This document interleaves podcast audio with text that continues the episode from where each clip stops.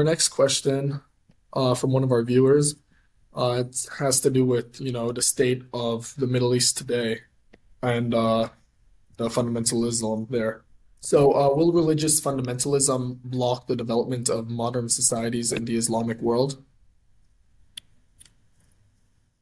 The way that I think about that question is that it's assuming that it's it's looking at the Middle East with the lens that Islam is I don't know if this is the connotation, but sort of regressive or blocking progress of a modern society.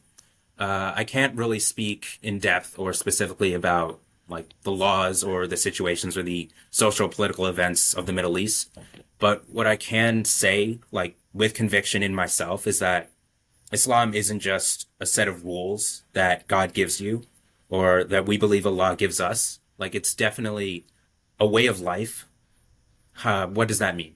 So in Islam, there are certain character qualities that we see in the Prophet Muhammad, peace be upon him, that we try to emulate. Characteristics like honesty, integrity, humility, responsibility.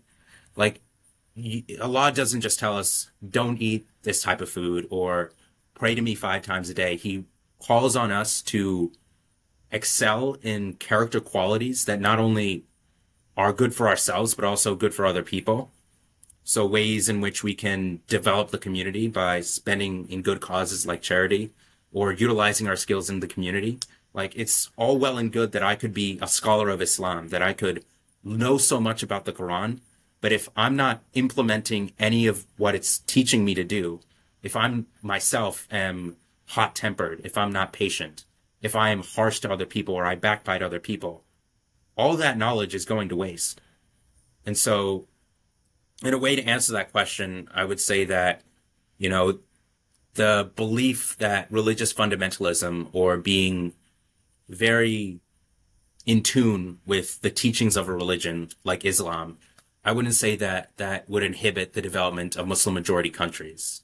I don't understand the nuances of the social and political events that are happening there, but I do know in myself that the ways in which Islam calls on us to perfect our character, not just inwardly within ourselves, having integrity and responsibility, but also outwardly, showing good compassion and honesty and good characteristics, characteristics to other people are qualities that every good modern community should have.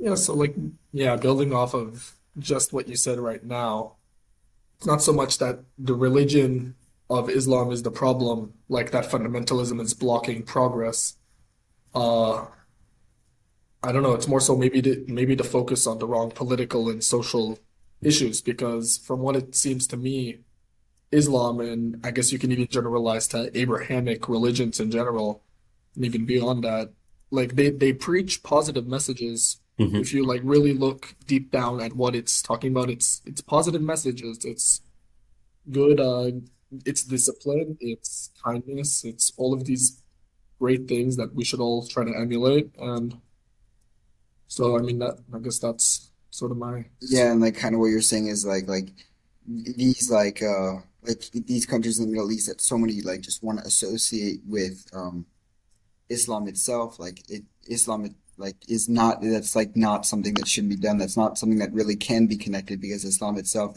and its principles, as we had discussed even in the preview, is like very non-materialistic and very equal, more spiritual, looking down like the type of person rather than what the person is wearing or or like outwardly shows.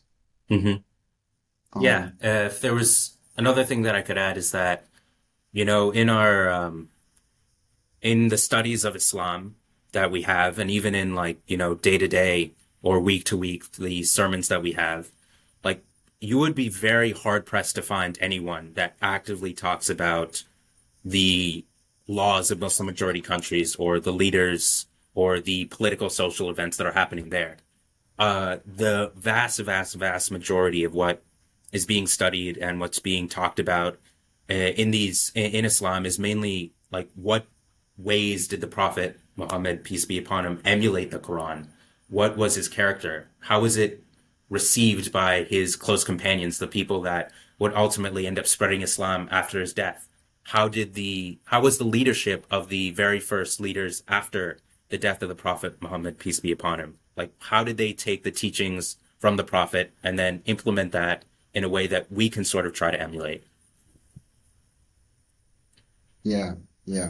I think that's like that's really like reflective of like a lot of things. Like you can't really just generalize a religion based on how a country uses it. It's really the religion itself and, and the c- the central tenets that um Muhammad um peace be upon him, I guess, uh had taught. I'm sorry like if I say that wrong, like I, I don't really No, no, no. know. It's it's fine. Uh, in Islam, we give uh, due respect to the prophets, uh, primarily, not not primarily, but we say peace be upon him to all the prophets that we believe spread the central message that there is only one God. So Okay. like, would that just sorry, just while we brought that up, would that Yeah. include like uh Moshe or uh, Abraham? Yeah, So like, yeah. We believe that Abraham, Moses, and the prophets in a long chain, like David, Solomon, like these, we say peace be upon him, peace be upon them, uh, because they spread the message uh, that God gave them. Um, just out of curiosity, um, this might even be a ridiculous question. I'm not even sure. Um, but um, does Jesus apply to that? Yeah,